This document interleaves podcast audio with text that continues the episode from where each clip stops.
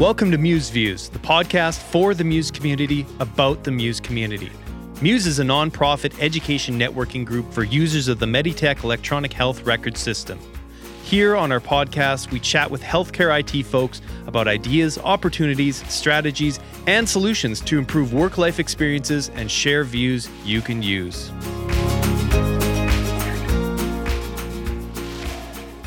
All right, welcome to the podcast. I'm your host, TJ Temple, and I would like to thank you for joining us. We have an exciting guest on the podcast today. She's someone I've had the pleasure to get to know over the past several years with our mutual work on the Muse committees and service on the Muse board. She's project manager for Information Services Department at Ephraim McDowell Health, a multi hospital health system located in central Kentucky. Please welcome Becky Blevins. Becky, thanks for joining us on the podcast. Thanks for having me, TJ. Great. Tell us a little bit more about Ephraim McDowell and the IT team there. So, Ephraim McDowell, we're a healthcare system located in central Kentucky. We have three hospitals one acute care and two critical access hospitals. We also have 28 clinics, family medical centers, and specialty centers where we provide outpatient care. And we have all of those running on Meditech. Awesome. And, what version of Meditech you guys currently running? Uh, we are currently running still client server. We're version 567. Are you all leaning towards down the road looking at expanse or or what's your plans in that arena? Uh, yes, of course, we're like everybody else. We're always looking to see what's just around the corner. Currently, client servers meeting all of our needs, but we know that you know Expanse does have some tools that would allow us to be more productive, and so we do have that on our roadmap. It's just, it takes us a little while to get there. Sure. Understand. That's a big undertaking.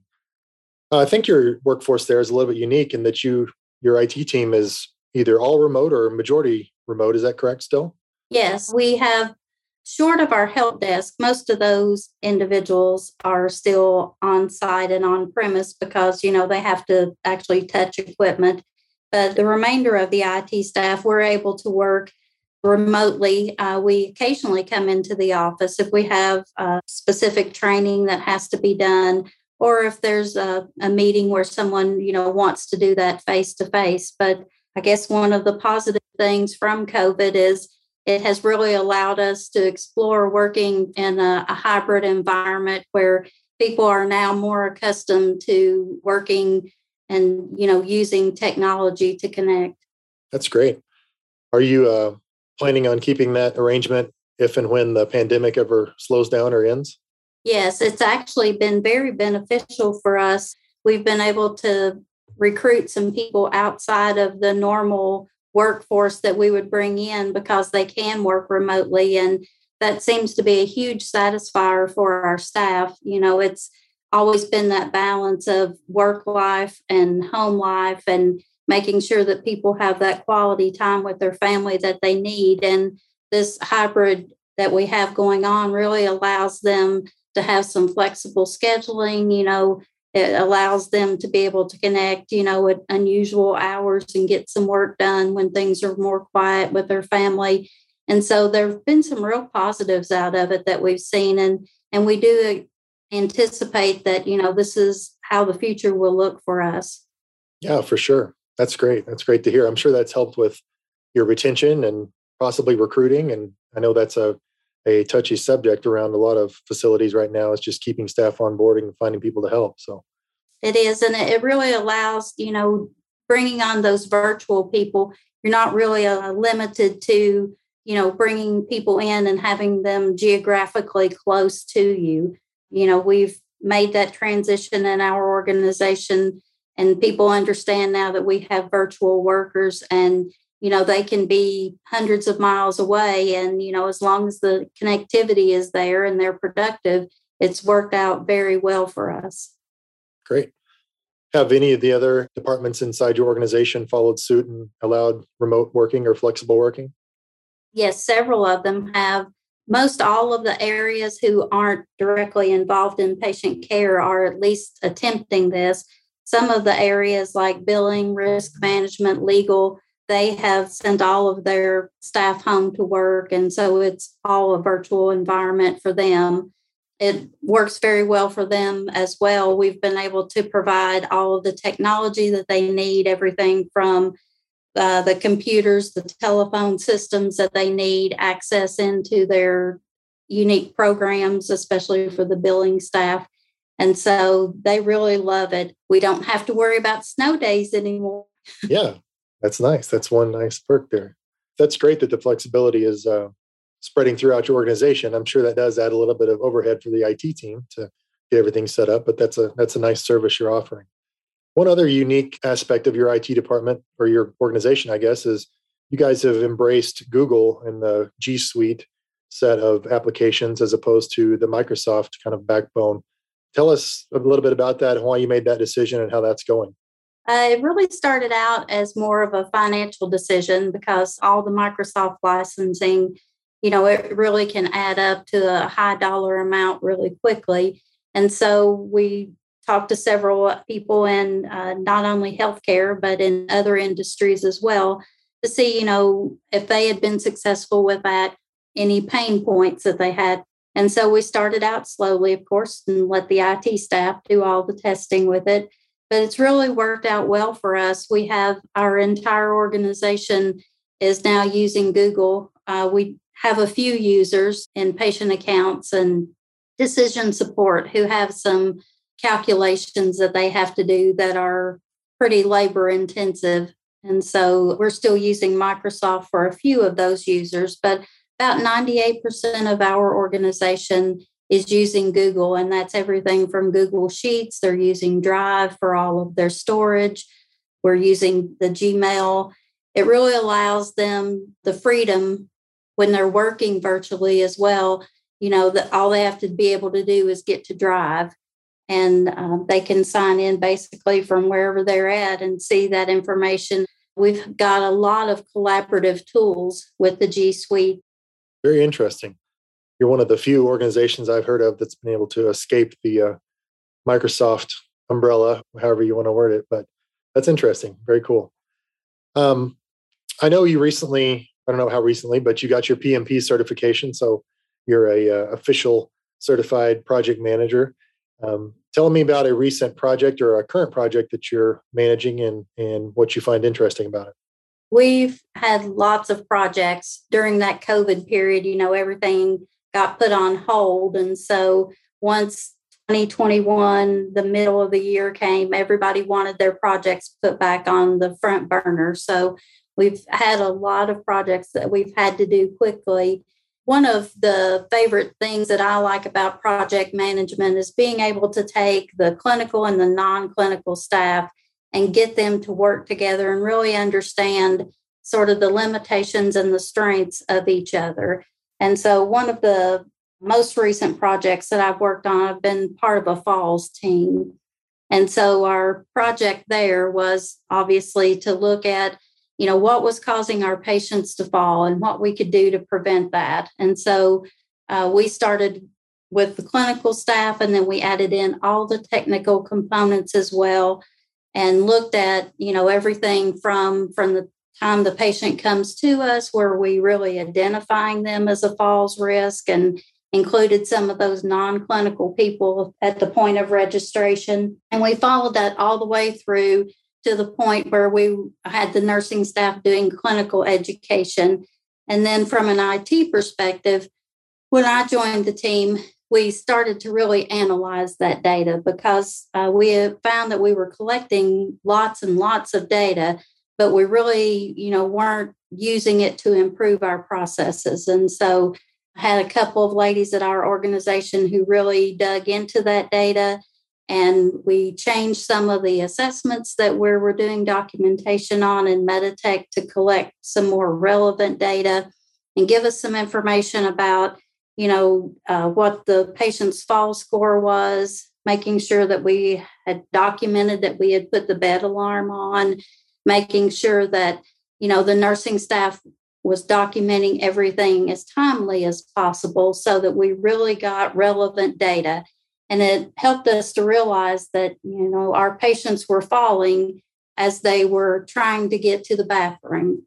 And so we put a process in place and made sure that we were doing some in depth training with our patients on letting us know and that they needed to go to the bathroom, that they needed assistance, and then also retraining our staff to not just suggest to the patient that they go, but to really go into our patient's room and say, you know, let's go to the bathroom.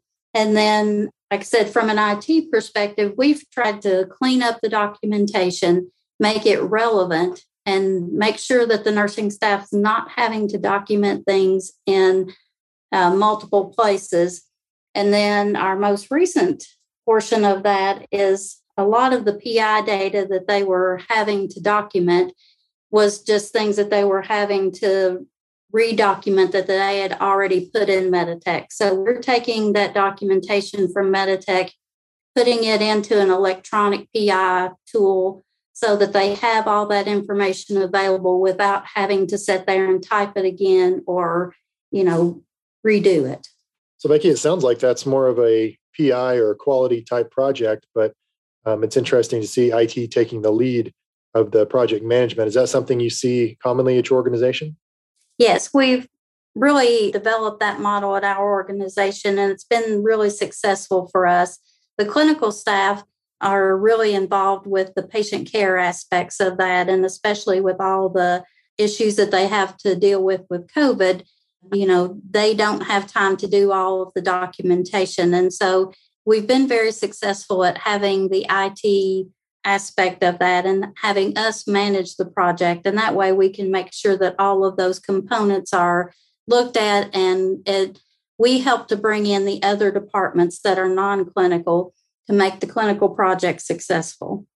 That sounds like a great model. Historically, the struggles I've seen that IT departments have is not even knowing a project's undergoing or underway until there a server shows up or until they need a network drop or until they need an assessment built or you know something like that and at that point it may be too late or the vendor selection has already occurred and that vendor won't work with the environment or lots of issues when IT is not involved up front so how do you ensure mean, you, you gave a good example of how you like to lead those projects, but how do you even know that a project is coming down or that that someone's thinking about doing something? Do you guys have a good process for that? We do, and it really starts with our budgeting process. Uh, our administrative team is very understanding that the IT aspect of that has to be in place.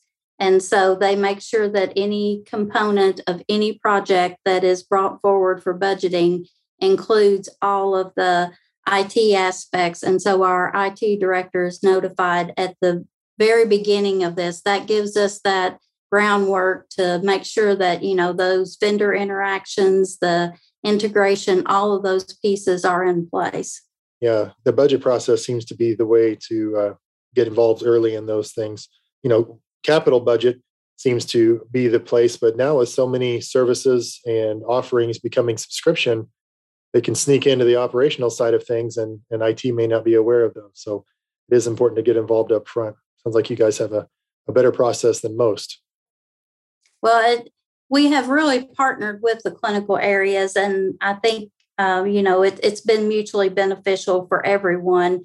Uh, we certainly don't want IT to be seen as you know a barrier to putting it new projects in, and we want to make sure that what we bring in, you know, really benefits our patients and that you know we're able to integrate that and use the data use the functionality. So it's worked out well to have everyone you know involved in the project that uh, needs to have their input. Getting that in place early has really helped us be successful. Yeah that's great. Sounds like a great process. So you guys are one of the lucky groups that have formed a what muse calls a community peer group and i think you have one of the most successful ones that, that i know of i was involved in one called making it with missouri kansas arkansas Iowa and Indiana, I believe it was. But um, haven't met for a few years, and kind of depending on leadership around those groups and stuff, it kind of seems to fall away. But the Kentucky peer group seems to be still going strong and very active and very productive. Tell us a little bit about your most recent meeting and what the theme of that was. So, we really modeled our Kentucky community peer group after your Making It group. we wanted to find a way to keep all of our Kentucky facilities connected during the year. We didn't want to lose that connection that we would have from the international conference. And, you know, all of us are at the point where we get 100 calls and nobody's just going to accept a cold call. And so the community peer group really gave us a way of putting a face with a name with a number.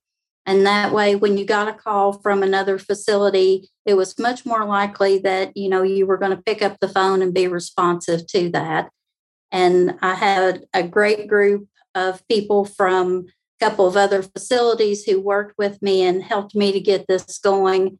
And we've just continued on. And I don't know without, you know, some of the assistance that I've had from other facilities in Kentucky, I don't know if we would have been as successful as we have been.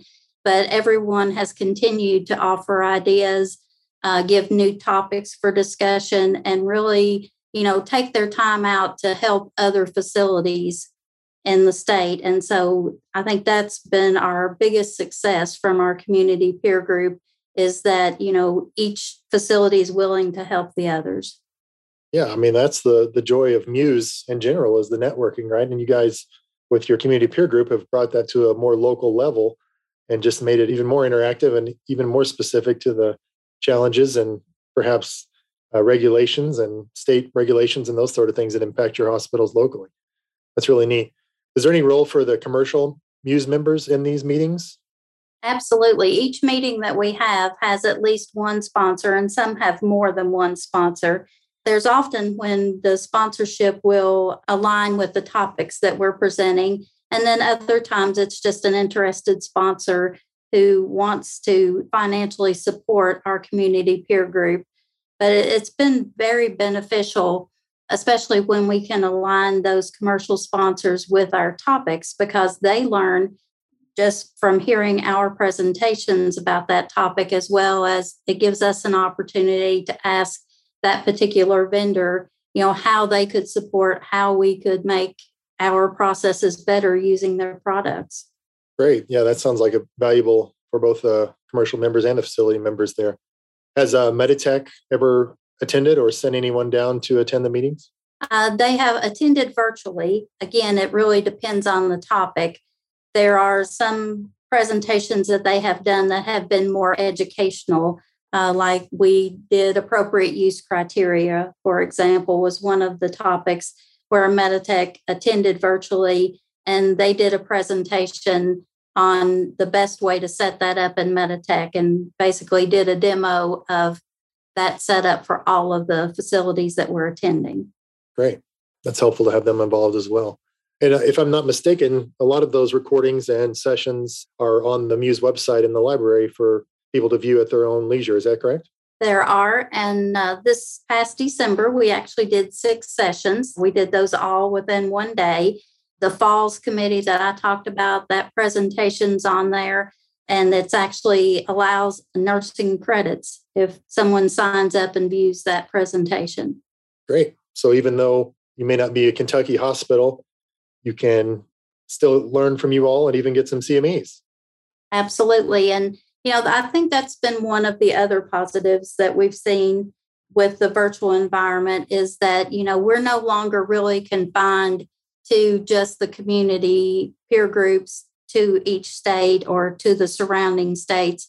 Having the ability to have these virtual really allows us to bring in people from all around the country and even Canada and gives them that opportunity, you know, without having the expense of travel and being away from work. They can pop in and out of these sessions, even listen to recorded sessions, and still get the benefit of that educational material. Wonderful. Have you all done any group purchasing or anything through the community peer groups? Or like have you all decided to go buy some product that you've got kind of bulk pricing on or anything like that? We have not yet, but uh, we are involved in a, at least two different collaboratives. The discussion is taking place. I think that's a, a new trend, especially for maybe not new trend, but a trend for community uh, independent hospitals trying to save money and you know compete with the the larger organizations. So, Becky, it sounds like you've got a really powerful community peer group there in Kentucky. Is that something that's only unique to Kentucky, or can others do this? Or what would be the approach to if someone wants to start one in their area? Uh, how would they get started with that? No, absolutely. It's not unique to Kentucky. We have community peer groups all over the United States and some in Canada that have formed as well. Uh, if anyone wants to start a community peer group, reach out to Alicia at Muse and she can help you with the coordination of all of that. Uh, she can also help to bring some other people in from your area. It's always best if you have a couple people at least that are trying to put together the community peer groups. But one person can do it if you, you know, you take the time and effort to put those topics together and really reach out to some people who have expertise in those areas. Wonderful. So you mentioned AUC. I know that was delayed. I don't think officially is required until 2023, but where are you all at in that process? We have it rolled out. We have a pilot group of physicians who are currently using it, and we intend on rolling that out to all of our physicians during the year of 2022 so that we'll be prepared for 2023. Great. I know one of the difficult things around that process is dealing with referrals that come from the outside so a community provider writes a order for a CT scan that's going to be done in your outpatient imaging. Whose responsibility is it to do the AUC? Or if that order needs to be edited from without contrast to with contrast, how do you update that AUC information? Have you all figured out a good approach to that kind of referral advanced imaging ordering? I don't know that we have the magic bullet, but the current process that we have is We've done a lot of education with our community providers, making sure that they have the tools available so that they have the AUC score when they're sending the referral into us. Our scheduling staff is doing a great job of making sure that if that AUC score is not there, they're letting the office know up front that it's needed. And then if we do have to change an order from, you know, without or with contrast to vice versa, then the radiology staff are reaching out directly to our community providers and letting them know that order is going to have to be changed and working with them to kind of walk them through that process of getting the correct AUC score on that. And so we're really taking advantage of this time period that, you know, we have some additional days and months here that we can work through some of those processes, making AUC in 2023 hopefully a lot less painful than it would have been. Very good. It sounds like you have a good process and approach going there. So, shifting gears a little bit, Becky, you're on the board and you'll be chair elect this year. Which committee are you going to be serving on? Uh, I will be on the finance committee, and then I also will actually be kind of bouncing back and forth between the education committee and the commercial member committee as well. Very cool. So I see announcements that the Inspire conference is on in person and scheduled. A little bit of a date change this year, but how is the Muse board feeling about that getting back to in person? And and do you have any thoughts about the upcoming conference? We're cautiously optimistic about the conference. Uh, we know from our commercial members that they are really anxious to get back to in person meetings, even though they were able to reach customers using virtual technology and have conference calls and WebExes with them. They're really missing that connection of the face to face meetings.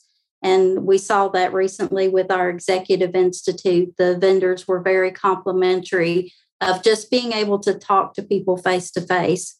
And so we're hopeful that, you know, we won't see any spikes in Omicron or any of the other variants. And We'll still be using some technology to make sure that the people who are attending the conference are vaccinated fully and making sure that we follow all of those safety protocols. But I think we're really at the point where everyone is tired of being at home and we want to be out and we want to see people again.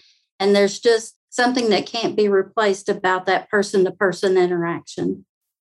Yes, absolutely. That is exciting. And I, heard nothing but glowing reviews of the Executive Institute, not only from the content standpoint, but that true face-to-face interaction and and socializing, you know, even though there were protocols in place to make sure everything was safe. I know it was a a uh, welcome event and a beautiful resort and location for sure.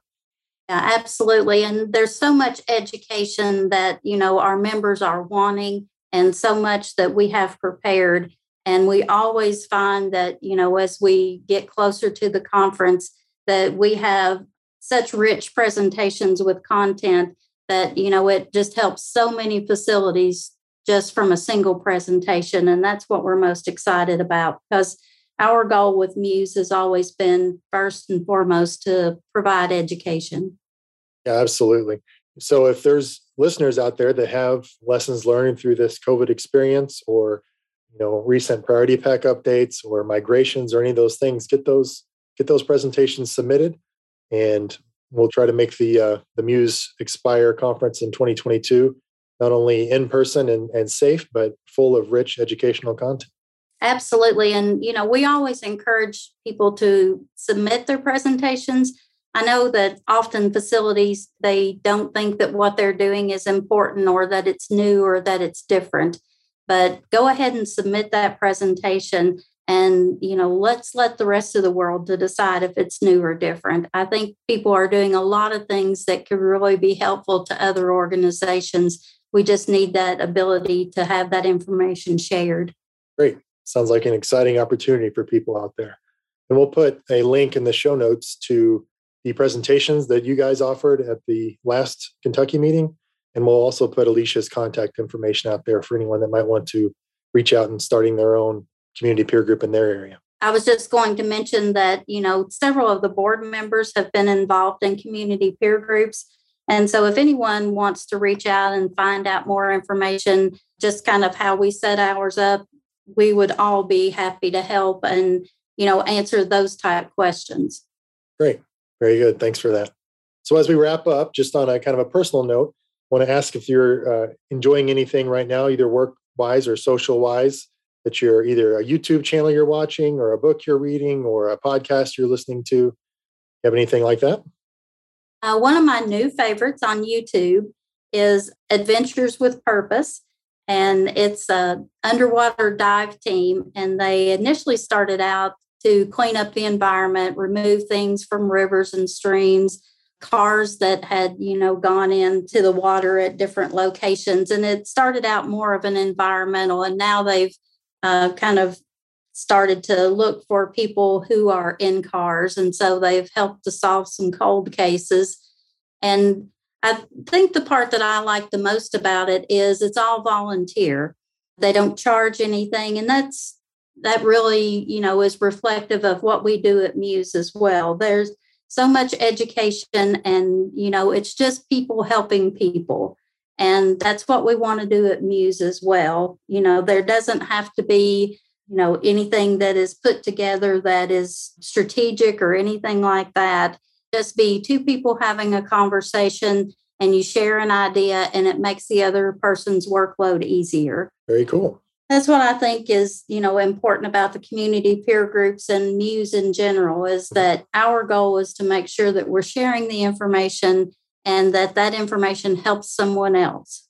Great.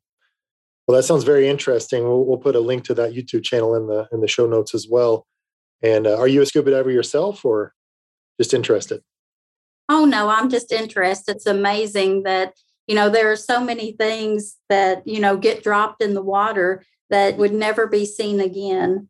Some of the things that they find are just you know really amazing. And you know there's a story behind each one of those things that they find.